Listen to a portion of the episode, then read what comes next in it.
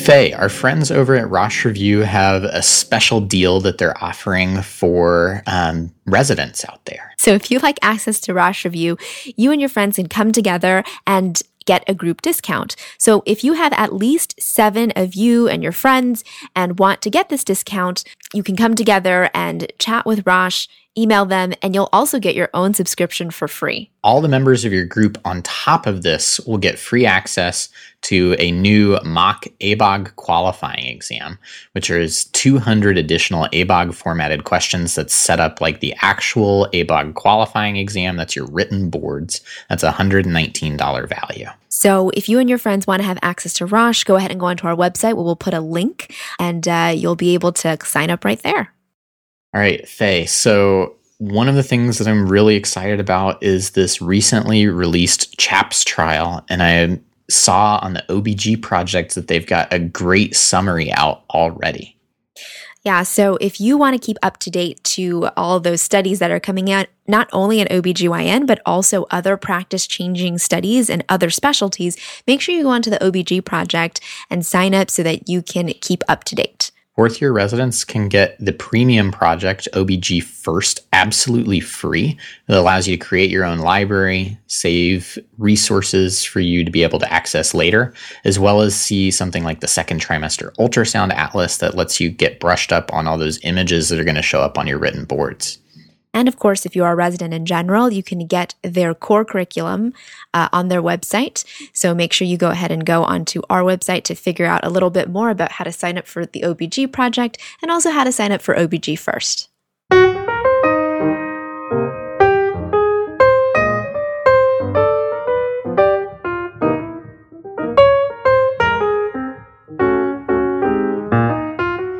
All right, guys, welcome back. This is Nick. This is Faye. And this is Creogs over, over coffee. coffee.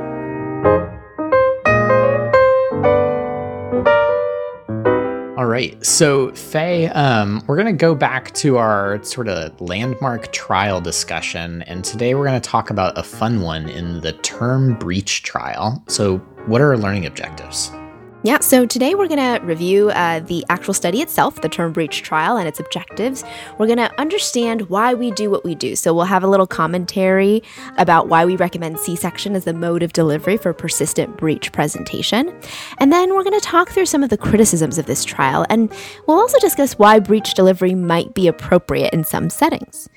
So, Nick, start us off. You know, talk to us about the term breech trial. What's the background? What's the actual title? Because it's not called the term breech trial. No, if anything from doing these podcasts, we've learned that these studies all have like alternative titles versus their very long actual titles. Yeah. And this one's no different. So um, the term breech trial, aka planned cesarean versus planned vaginal birth for breech presentation at term, a randomized multi-center trial. And that is quite a mouthful, I have to say. Mm-hmm. Um, this was published in the Lancet in the year 2000, um, October 2000. I, to be exact. Um, and it was another large collaborative group study. So this was um, actually the kind of where the name came from, but was called the Term Breech Trial Collaborative Group. Um, the primary authors were based in Canada, but they had a ton of participating sites, as we'll get into, um, that spanned Europe, Canada, Australia, Central and South America, Africa, the Middle East, India, and Pakistan. Um, and this study was funded by the Canadian Institutes of Health Research. It's kind of like Canada's NIH, basically. Hmm. It sounds um, like we um, need to, you know, make lots of friends in other countries in order to publish in cool places like the Lancet. Yeah, absolutely. I we'll get on that. But kind of in terms of why the study was done, you know, we've covered external cephalic version as well as an approach to safe breech birth on the podcast before. Um, but in those podcasts, we said both times breech presentation affects about 3 to 4% of term pregnancies. And at the time the study was conducted, again being published in 2000, it actually was still kind of a controversial question for a delivery approach. Cohort studies prior to the term breech trial suggested that cesarean section was potentially better, um, but the cohorts were confounded by inclusion of pregnancies that would not really be considered for breech birth, like a footling presentation, or um, were in centers that had not really a lot of experience with breech deliveries by the participating physicians. Then there were two smaller randomized trials prior to this, um, and then a meta analysis of those trials that didn't really find any substantial benefit to planned cesarean. Um, and so basically, this big, ambitious trial was carried out to determine what was truly better. Um, and actually, the authors, to their credit, put in their research question um, it's very plainly in the text to determine whether planned cesarean section was better than planned vaginal birth for selected fetuses in the breech presentation at term. So um, let's get into how this was done, Faye. Yeah, so um, we'll break the methods section down into you know who participated, and then also what were the authors looking for. So in terms of um, the participation in this study, the ro- enrollment for this study was between January of 1997 and April of 2000 at 120 centers in 26 countries. So basically, it was huge um, and all over the world. Those that were eligible were those that had breech presentation at or after 37 weeks, and they were either assigned to a planned cesarean section or a planned vaginal delivery after they were consented by a telephone system. So, if they were assigned to the cesarean delivery group, then they had a planned C section that was scheduled for 38 weeks or more. And if the patient presented in labor, then the C section was performed as soon as possible. The presentation was, of course, confirmed again prior to the C section, and if they were cephalic, then they had a vaginal birth or a vaginal delivery that was planned. For those that were assigned to the vaginal delivery group, management was expectant until spontaneous labor began, unless an indication to induce labor or a different reason for cesarean developed. The labor management protocol was standardized, and there was a lot of standards. So basically, they said that induction and amniotomy were allowed for standard OB indications. Um, fetal heart rate monitoring um, was done either by intermittent auscultation or by continuous EFM. Augmentation with Pitocin was permitted so long as the clinician was confident that there was no evidence of cephalopelvic disproportion, quote unquote. Which, um, you know, I don't know about you, Nick. Like, I still feel like I can't always be 100% sure that there's no cephalopelvic disproportion until yeah, absolutely. second stage occurs. Anyway, um, adequate labor progress in first stage was considered to be half a centimeter per hour after the onset of active labor, and in second stage was descent of the breech to the pelvic floor within two hours of full dilation, and delivery being imminent within one hour of active pushing. If there were fetal heart rate abnormalities um, or a lack of progress in the labor, then a cesarean delivery was performed per usual indications.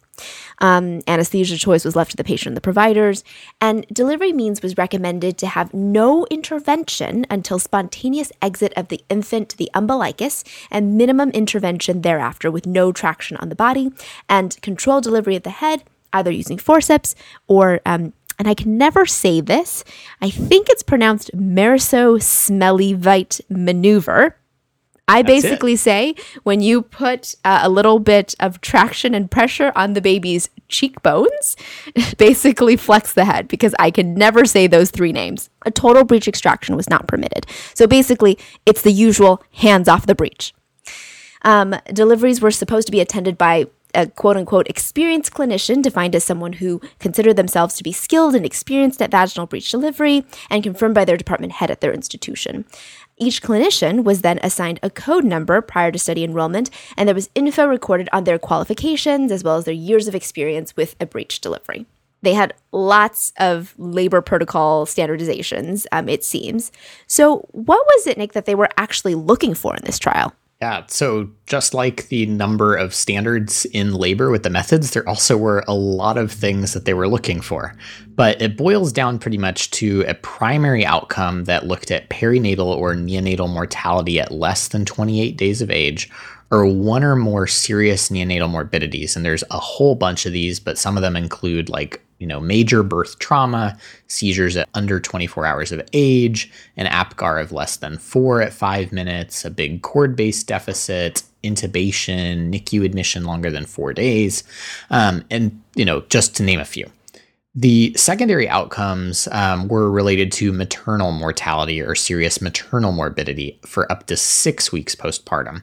And again, there are a whole bunch of these as well, but some of them included uh, postpartum hemorrhage greater than 1500 cc's or need for transfusion, need for D&C or hysterectomy, um, if a vaginal delivery, presence of a cervical laceration, if a cesarean delivery, the need for a vertical incision or having a serious hysterotomy extension, um, wound infections, injuries, or development of fistulas, um, and what they define basically as other serious morbidities. So, again, a whole bunch of things. They then also used multiple logistic regression analyses to basically test for interactions between demographic or baseline characteristics and the outcomes. So, for instance, when they were looking at the perinatal outcome for babies, not only did they look at it for the study groups planned cesarean versus planned breech delivery, um, but they also looked at the interaction of those outcomes with factors such as maternal age, the parity of the patient, the type of breech presentation, um, the gestational age of the patient, whether the patient was in spontaneous labor or induced, um, whether the EFW was assessed by ultrasound or Leopold's maneuvers, etc. They also looked at each individual center's standard of care and characterized them as quote unquote usual care versus quote high standard of care environments. Um, and they did this using a pre study survey. Um, and then they also looked at maternal and perinatal mortality rate in each center's country. A high standard of care versus a usual standard of care was defined as having the ability to perform a cesarean within 10 minutes for the high standard group versus 60 minutes for the usual standard group. Having personnel available to bag mask a baby available immediately in the high standard group versus within 10 minutes for the usual standard having personnel able to intubate or provide positive pressure ventilation to a baby within 10 minutes for, again, the high standard group versus 30 minutes for the usual standard, and then having the ability to ventilate a baby for over 24 hours for the high standard of care group versus the need to transfer the baby to have that capacity for the usual standard group. Um, so, again, they they tried looking at some of these things by basically the the type of center and the country that the patient delivered in.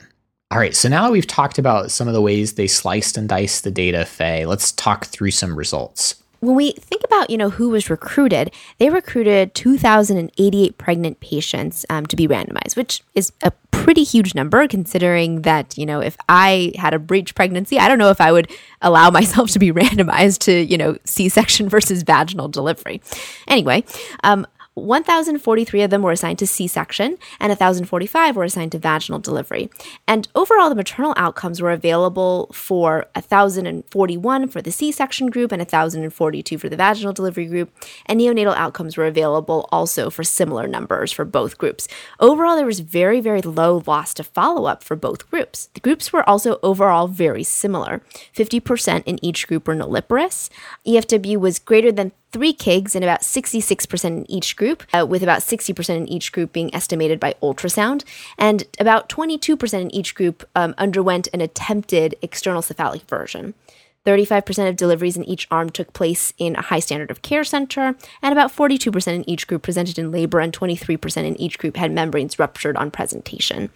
The median gestational age at delivery was also similar 39 weeks and 3 days for the C section group versus 39 weeks and 6 days for the vaginal delivery group.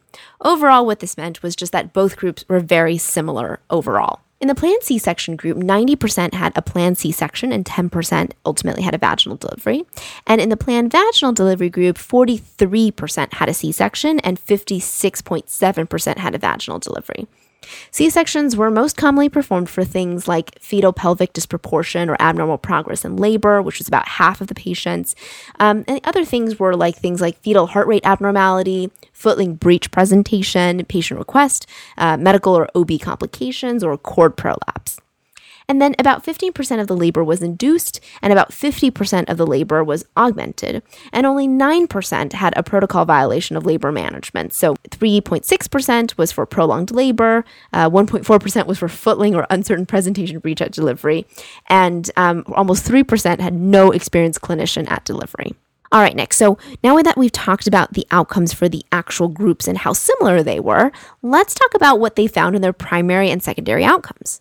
Yeah. So, with the primary outcome again being surrounding neonatal morbidity and mortality, there was a significantly lower risk of that in the planned cesarean group. Um, the primary outcome occurred in 17 of the 1,039 neonates in the C section group for a 1.6%, versus 52 of the 1,039 neonates, or 5% in the vaginal delivery group, meaning you had a risk or a relative risk of about 0.33, or you reduced your risk of the primary outcome by about two thirds um, by having a C section versus a vaginal delivery. This observation held true in countries with low perinatal mortality rates at baseline as well as those with high perinatal mortality rates at baseline. And this difference overall lessens, but still remains statistically significant with increasing experience of the attending provider. That is, that, you know, with more experience defined as kind of a newer person, someone with 10 years experience, than someone with 20 years experience with breech birth, there was less risk of morbidity when you had more experienced personnel, but the risk of morbidity was still statistically significant. The difference also lessens, but remains statistically significant when you excluded patients who had either induced or augmented labor, when you excluded patients who had deliveries without a skilled clinician, and deliveries that had footling or uncertain breech presentation. And so the bottom line per the authors is that there is higher perinatal morbidity with planned vaginal delivery despite even an increasingly optimal environment in sub analyses. In terms of sort of the bigger question with these in terms of deaths in each group. There were three neonatal deaths in the cesarean group and 13 in the vaginal delivery group. One of the cesarean delivery group deaths was actually a vaginal birth with difficult delivery. So the patient had been allocated to the C section group, but ended up with a vaginal birth and had a difficult delivery there.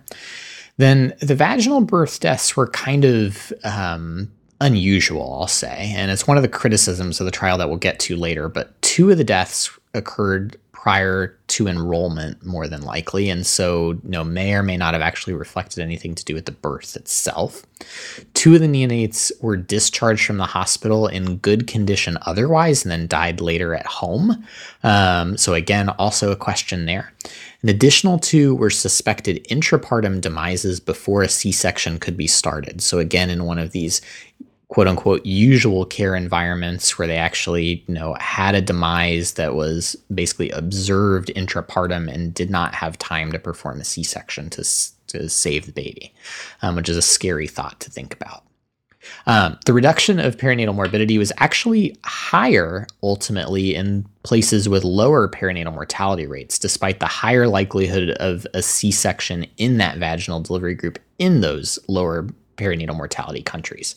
So, uh, to say it more simply, in an area that had low baseline perinatal mortality, and you had a higher likelihood to have a C section intrapartum, the benefit of planned C section with respect to more morbidities was actually even greater, um, which is kind of a unique observation. There were more birth traumas, seizures, hypotonia, low APGARs, cord blood acidemia, need for mechanical ventilation, and longer NICU stays in the planned vaginal delivery group, and the birth weight over 4,000 grams, just as another criticism for the trial, was more likely in the vaginal delivery group. It was about 5.8% of those births versus 3.1% in the planned C section group. Um, and then kind of just to quickly gloss over the secondary outcomes, the maternal things, um, the bottom line is that there were no major group differences in maternal morbidity or mortality. So, Faye, let's talk a bit through impact and criticism of the trial, because um, there's a lot really to unpack in what we've just talked about. I know we've kind of glossed over some things, but we want to come back to some of the stuff we hinted at. Yeah, I mean, I think the biggest impact of all of this and what we're doing now is probably pretty evident, which is for those of us who are probably just out of training or who are still in training, you know, how many planned breech deliveries have you done? Right? Like zero. Yeah. No one, I have not done a single planned breech delivery vaginally. Um, and, you know, the one or two that I've been a part of have been on accident. They came in and yep. they were complete and they pushed and had a baby. And so this was absolutely a practice changing paper and has guided how we approach the patient with breech presentation at term ever since. We recommend a primary C section. Um, but there are some criticisms that exist of this trial. So, the first thing that they talk about is the high number of patients that were randomized in labor and the questionable counseling.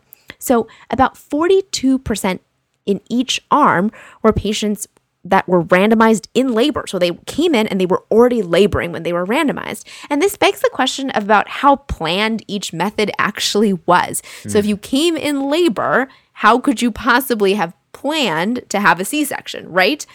you know, how much counseling or selectivity can actually be done while a patient is laboring, especially if they don't have an epidural.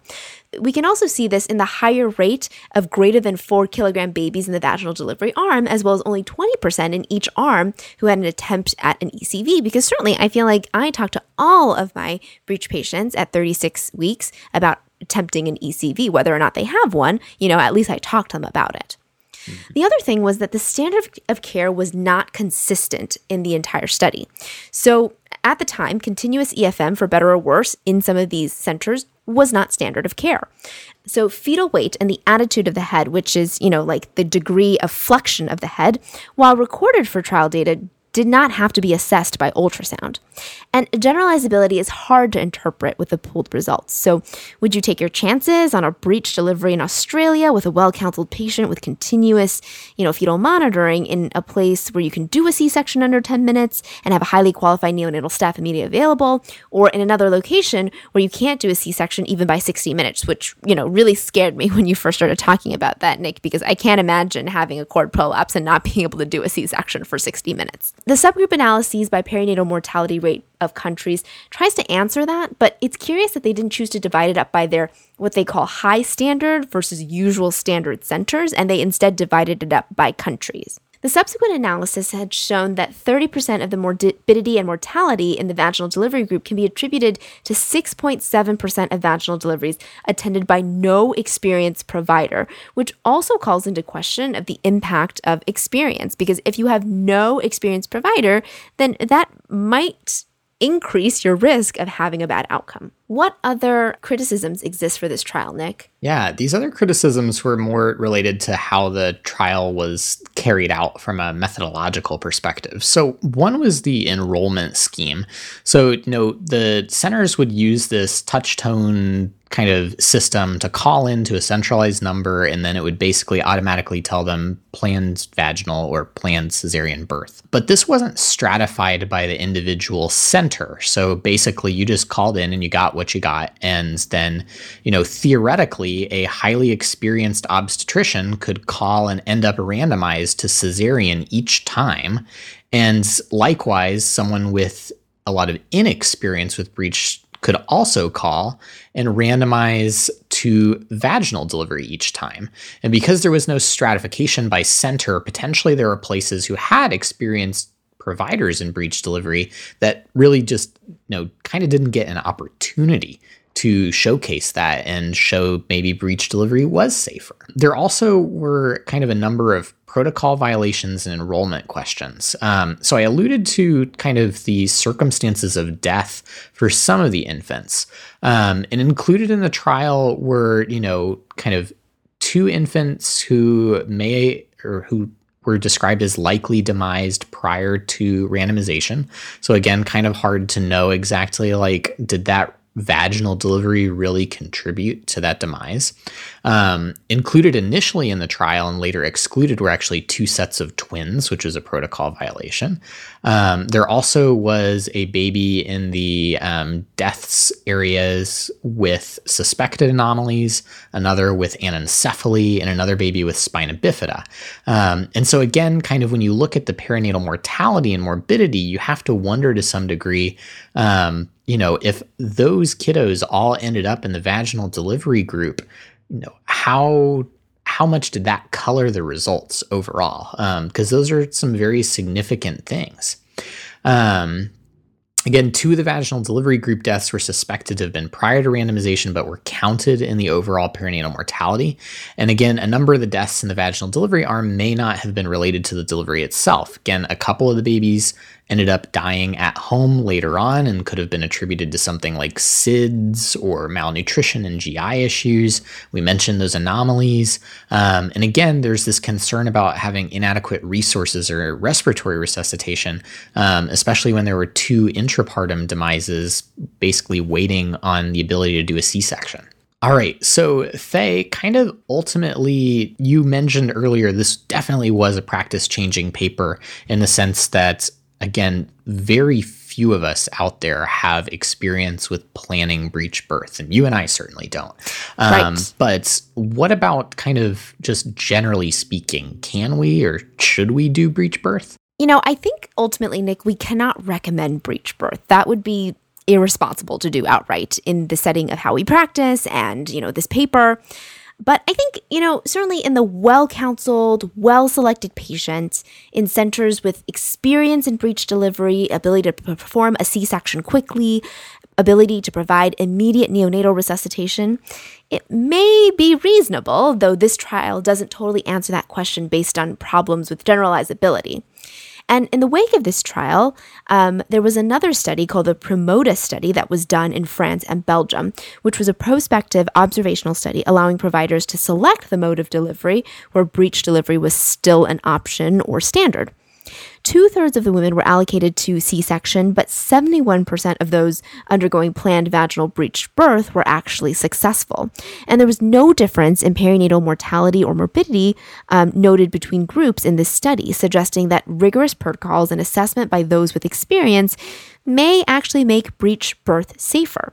I think one thing that we do have to add to this, Nick, is the fact that, you know, in the era where we're training after this term breech trial, is that we are having fewer and fewer obstetricians who are skilled at doing a planned birth delivery. Mm-hmm. And I think that is definitely going to skew future research towards, you know, potentially having worse outcomes for a planned breech delivery because, again, we just aren't learning those skills anymore. In a future trial, we'll talk about twin birth with breech extraction, and it's interesting to compare the settings of the trials and talk about the generalizability question again with that.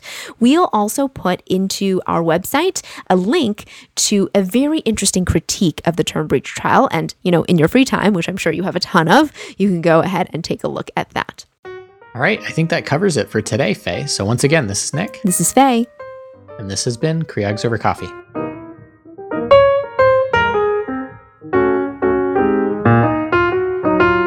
So, guys, if you enjoyed this episode, go ahead and go on to your favorite podcatcher, iTunes, Spotify, Google Play, and give us a five star rating and review. You can find us online on Twitter at CreogsoverCoffee1, on Instagram and Facebook at CreogsoverCoffee. Or if you love the show and want to support us, head over to patreon.com slash Coffee. Send us some love and we'll send you some swag. You can find show notes for this show, as well as all of our other shows, as well as the Rosh Review question of the week on our website, www.creogsovercoffee.com. And finally, if you have a question for us, a correction to this or any of our previous episodes, or want to say hello, email us, creogsovercoffee at gmail.com.